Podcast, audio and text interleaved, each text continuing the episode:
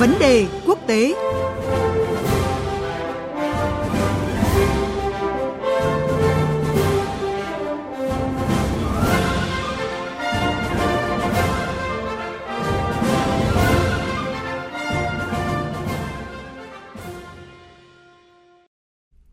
Thưa quý vị, như chúng tôi đã đưa tin trong động thái mới nhất để tăng tốc hướng tới cuộc đua bầu cử Tổng thống Mỹ cam go vào năm tới, Tổng thống Mỹ Joe Biden đã đặt cược vào chiến lược kinh tế có tên là Bidenomics. Liệu chiến lược kinh tế mới này có thể giúp đương kim Tổng thống Mỹ củng cố lòng tin của cử tri, giúp chính quyền của Đảng Dân Chủ có thêm sức mạnh trong cuộc cạnh tranh, giành sự ủng hộ của các bang còn dao động? Chúng tôi có cuộc trao đổi với chuyên gia phân tích các vấn đề quốc tế Phạm Phú Phúc để làm rõ câu chuyện này. Bây giờ, xin mời biên tập viên Phương Hoa. Vâng, xin chào chuyên gia Phạm Phú Phúc ạ. Vâng, tôi xin chào biên tập viên Phương Hoa và quý vị thính giả đang nghe đài. Thưa ông, kể từ khi nhậm chức thì Tổng thống Mỹ Joe Biden đã cố gắng đưa ra một lý thuyết thống nhất cho các chính sách kinh tế của mình. Vậy à, diện mạo chiến lược Bidenomics mới có tiếp tục thể hiện cái sự thống nhất này hay không và sẽ tập trung theo hướng nào thưa ông ạ? Vâng, kính thưa quý vị, hai năm rưỡi qua thì Tổng thống Mỹ Biden đã tập trung rất nhiều vào kinh tế vì quá hiểu đây là cái mối quan tâm hàng đầu của các cử tri Mỹ và ông đã đưa ra một cái chính sách kinh tế xuyên suốt và thống nhất và trong cái Bidenomics ấy, tức là cái chính sách kinh tế mới của ông thì ông ấy vẫn tiếp tục duy trì cái đường lối ấy.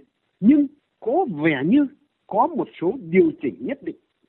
Thứ nhất ấy, cái việc tạo thêm công ăn việc làm và giảm lạm phát vẫn là cái ưu tiên hàng đầu nhưng sẽ chủ trương làm mạnh hơn.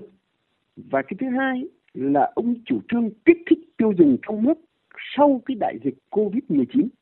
Và thứ ba là nâng cao khả năng cạnh tranh toàn cầu của nền kinh tế Mỹ. Và cái thứ tư là mở rộng các chương trình nhằm củng cố tầng lớp trung lưu của Mỹ.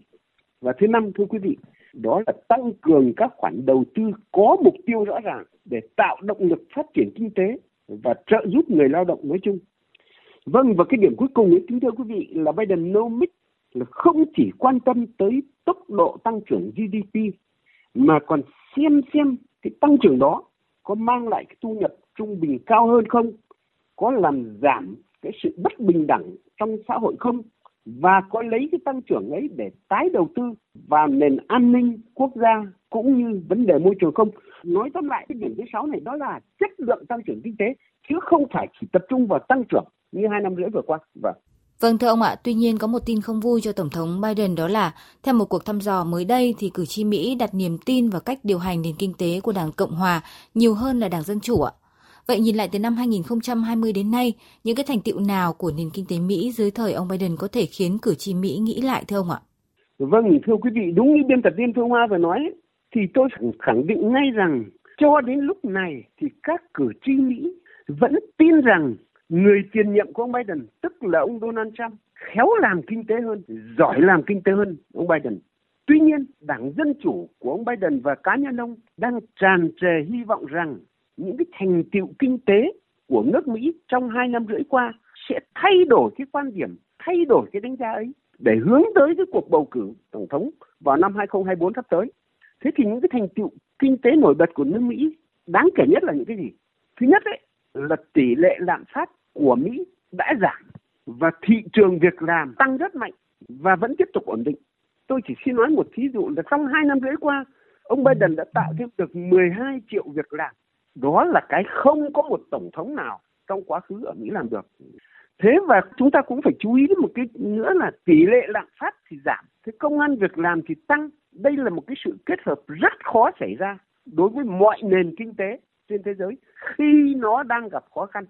Thế và cái thứ hai là chỉ số tiêu dùng CPI ấy, ở Mỹ đã giảm liên tục.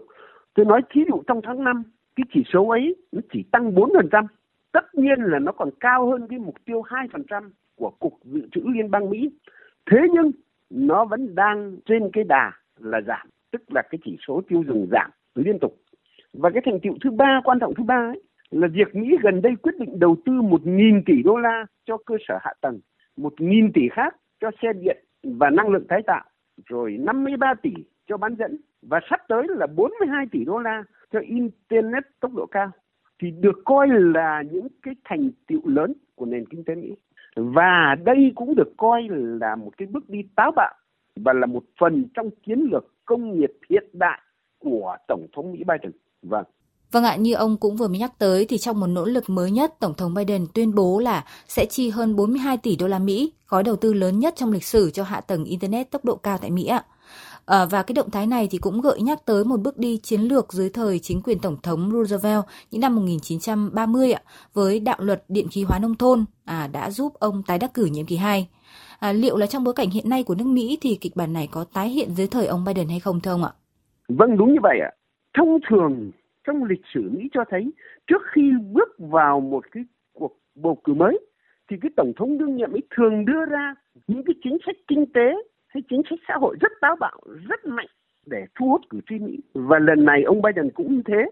Thì cái điều này được coi là một cái bước đi rất táo bạo và nó được đánh giá cao trong xã hội Mỹ và thưa quý vị nó đang hứa hẹn là sẽ thành công nhưng tôi xin lưu ý rằng 42 tỷ đô la này không phân bổ đồng đều mà sẽ phân chia dựa trên cái bản đồ phạm vi phủ sóng internet hiện nay ở Mỹ.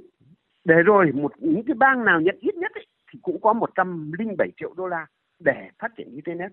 Và nó sẽ giúp thúc đẩy không chỉ cho cái lợi ích của con người mà thúc đẩy toàn bộ cái nền kinh tế Mỹ. Và cái quan trọng hơn là nó mang tính chất xã hội rất cao.